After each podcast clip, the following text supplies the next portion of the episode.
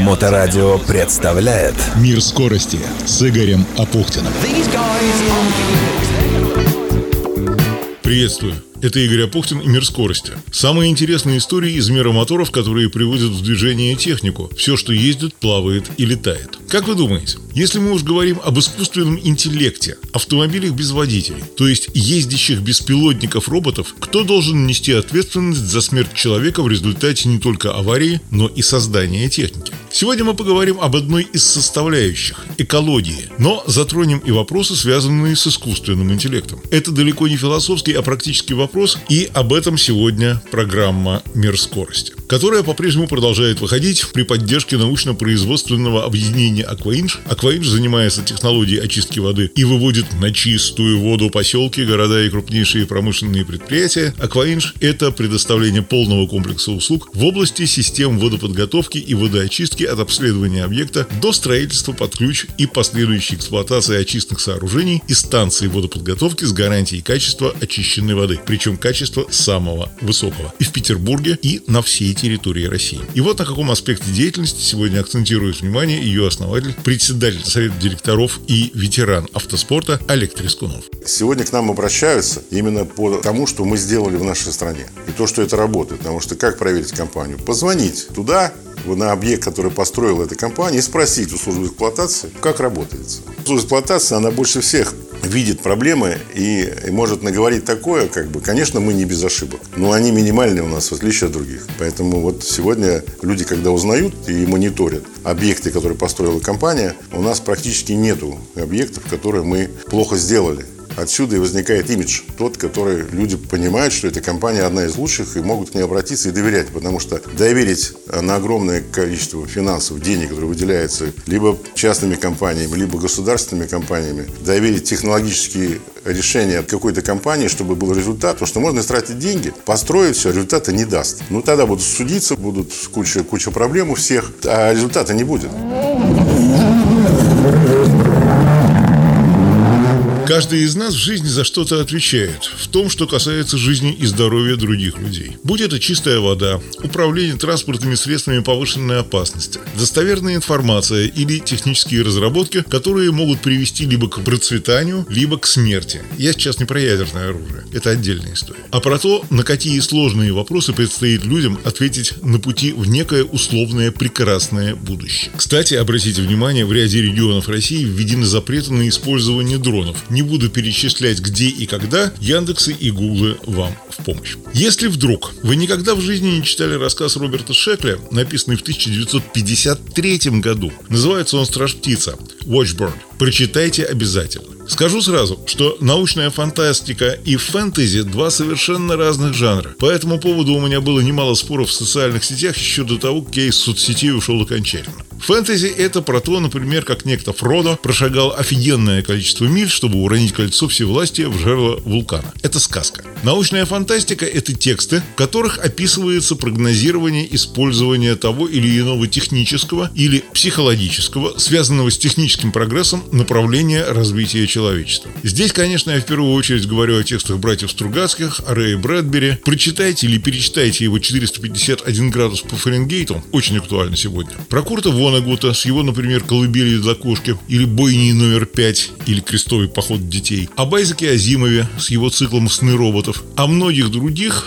кто поднимал технические и морально-этические вопросы развития человечества с точки зрения развития техники и технологий. И, разумеется, о Роберте Шекле. Вкратце, написано, конечно, Робертом Шекли намного интереснее, чем звучит в моем пересказе, но, надеюсь, это будет стимул найти творчество Роберта Шекли и всех, кого я перечислил. Все эти тексты есть в интернете. Некий инженер обнаружил, что мозг человека, который готовится совершить убийство, испускает электрические волны на определенной частоте. Этот инженер по фамилии Гелсон создал страж-птицу, которая умела определять эти волны и нападала на преступника, щелкая его электрическим разрядом. Не насмерть. На правительственной комиссии проект был одобрен, но встал вопрос. Должны ли же страж-птицы быть самообучаемыми? Цитата. «Я только против того, чтобы вводить в страж-птицу самообучающееся устройство. В сущности, это значит оживить машину, дать ей что-то вроде сознания. Я категорически против», — сказал инженер. Но его не послушали. А далее в мире начался полный хаос. Самообучающиеся страж-птицы стали определять, что если человек собирается убить назойливую муху, он преступник. Если он хочет скосить траву или собрать урожай, он преступник, потому что убивает живое.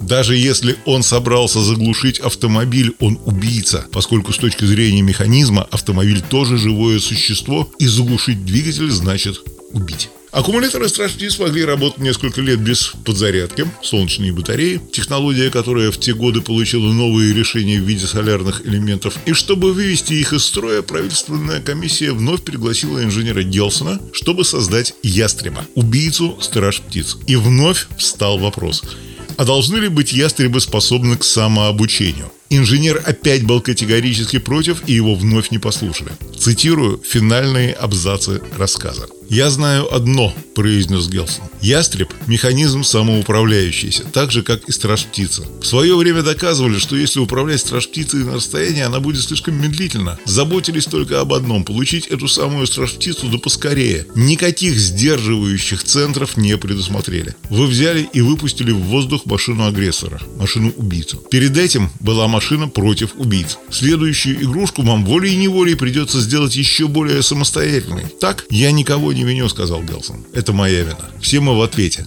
Все до единого». За окном в небе пронеслось что-то блестящее. «Вот что получается», — сказал Гелсон. «А все потому, что мы поручаем машине дело, за которое должны отвечать сами». Высоко в небе ястреб атаковал страж-птицу. Бронированная машина-убийца за несколько дней многому научилась. У нее было одно единственное назначение – убивать. Сейчас оно было направлено против совершенно определенного вида живых существ – металлических, как и сам ястреб. Но только что ястреб сделал открытие. Есть еще и другие разновидности живых существ. И их тоже следует убивать. К чему это я с таким длинным вступлением?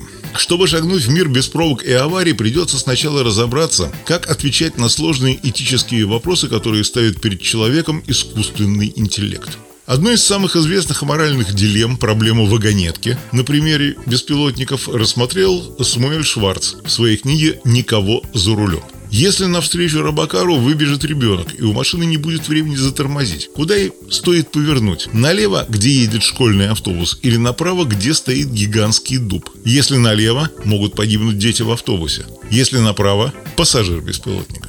Как должен быть запрограммирован искусственный интеллект для решения таких ситуаций? Ученым выделяют гранты в сотни тысяч долларов, чтобы они придумали, как решить эту и множество других связанных с беспилотниками этических проблем. Однако даже поиск решения – это уже этическая проблема. Например, профессор Кен Шотц, изучающий этические аспекты беспилотных автомобилей, заявил, «Если бы в машине ездила моя семилетняя дочь, я был бы очень, очень эгоистичен при программировании беспилотника». Серия опросов, проведенная среди почти двух тысяч американцев в 2016 году, показала, что Шотс не одинок в своих взглядах. Хотя, по мнению большинства респондентов, этичнее программировать бесплотники таким образом, чтобы они стремились к минимальному числу жертв, а сами опрошенные предпочтут такую машину, которая при аварии спасет именно их жизнь. То есть жизнь пассажира. Вы понимаете, про что я, да? Впрочем, обычные инженеры уклоняются от вопросов о подобных дилеммах, заявляя, что такие ситуации слишком редкие. Это глупые разговоры, говорит глава организации Urban Robotics Foundation Берн Граш. А Кристиан Уолбер в книге «Беспилотники по дороге в никуда» называет проблему поверхностной. Цитата. Это совершенно теоретическая ситуация, вероятность возникновения которой очень мала. Куда более серьезной этической проблемой исследователю области э, прав человека Марко Даммету кажется, что то, как устроена добыча ресурсов для производства беспилотников. И вот э, та тема экологии, о которой я говорил в начале, вот теперь она поехала в полный рост. Один из главных элементов литий-ионных батарей, на которых ездят электромобили – кобальт. Почти половина этого металла на мировом рынке поступает из Демократической Республики Конго, которую называют одной из беднейших стран планеты. Конголезцы работают без масок, вдыхая кобальтовую пыль, которая может вызвать заболевания легких. Время от времени они погибают под завалами в шахтах. За работу получают 3,5 доллара в день, а выходные берут за свой счет. Так обстоят дела на официальном производстве, но существуют и кустарные, где условия еще хуже. Таких около 20%. Более того, как сообщает Amnesty International, в середине 2010-х годов на добыче кобальта были заняты 40 тысяч детей от 7 лет. При добыче кобальта в атмосферу выбрасываются металлургические шлаки, оксид серы, которые загрязняют окружающую среду. То есть и к экологичности беспилотников есть вопросы. В Португалии, где обнаружили большие запасы лития, которые тоже используют в литий-ионных батареях, в 2020 году прошли акции против его добычи. Активисты говорили, что извлечение этого металла из недр угрожает разрушением среды обитания животных, сокращением площади пастбищ, химическим и шумовым загрязнением, неурожаями и засухами. Кроме того, производство литий-ионных батарей требует больших затрат воды, примерно на 50% больше, чем при создании обычных двигателей. И, кроме того, насколько мне известно, а прочитал я немало статей на эту тему, есть серьезные вопросы с утилизацией литий-ионных батарей, у которых тоже есть свой срок службы. Вот не знаю, правда это или нет, фактологию досконально проверить пока не удалось, но я над этим работаю. В пустынях Африки, как утверждается, есть целый полигон, куда сводят литий-ионные батареи, отслужившие свой срок. И это место превращается в гигантскую химическую свалку. Фактически человечество сегодня идет по все тому же промышленному кругу, создавая что-то во благо, оно продолжает уничтожать свою среду обитания, как во времена индустриализации 19-20 веков. В мировом вторале сегодня на первые позиции выходят гибриды, такие как Toyota Yaris или Hyundai i20, к примеру. Эти автомобили требуют меньшего расхода бензина, но при этом в бортовых установках есть мощные литий-ионные аккумуляторы. Не экологическая панацея, однако. А про то, что в России сегодня предложено отменить все экологические ограничения на бензиновые двигатели и не применять стандарты евро, вообще молчу. К слову на медне, какие выходы есть, да, из этой ситуации. Представитель компании Graphene Manufacturing Group GMG из города Брисбен Австралия утверждает, что их новые графеновые алюминиевые ионные аккумуляторы заряжаются до 60 раз быстрее, чем лучшие литий-ионные элементы и сохраняют в три раза больше энергии, чем лучшие элементы на основе алюминия. Они более безопасны, не имеют верхнего предела в амперах, вызывающего самопроизвольный перегрев, более экологичны и легче утилизируются благодаря стабильным материалам основы. В общем, появилось новое направление в аккумуляторном строительстве.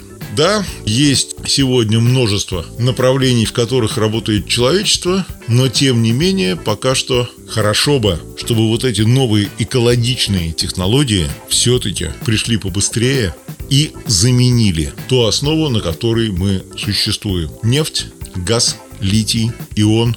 И это не была бы проблемой для сохранения здоровья и жизни человека и нашей планеты.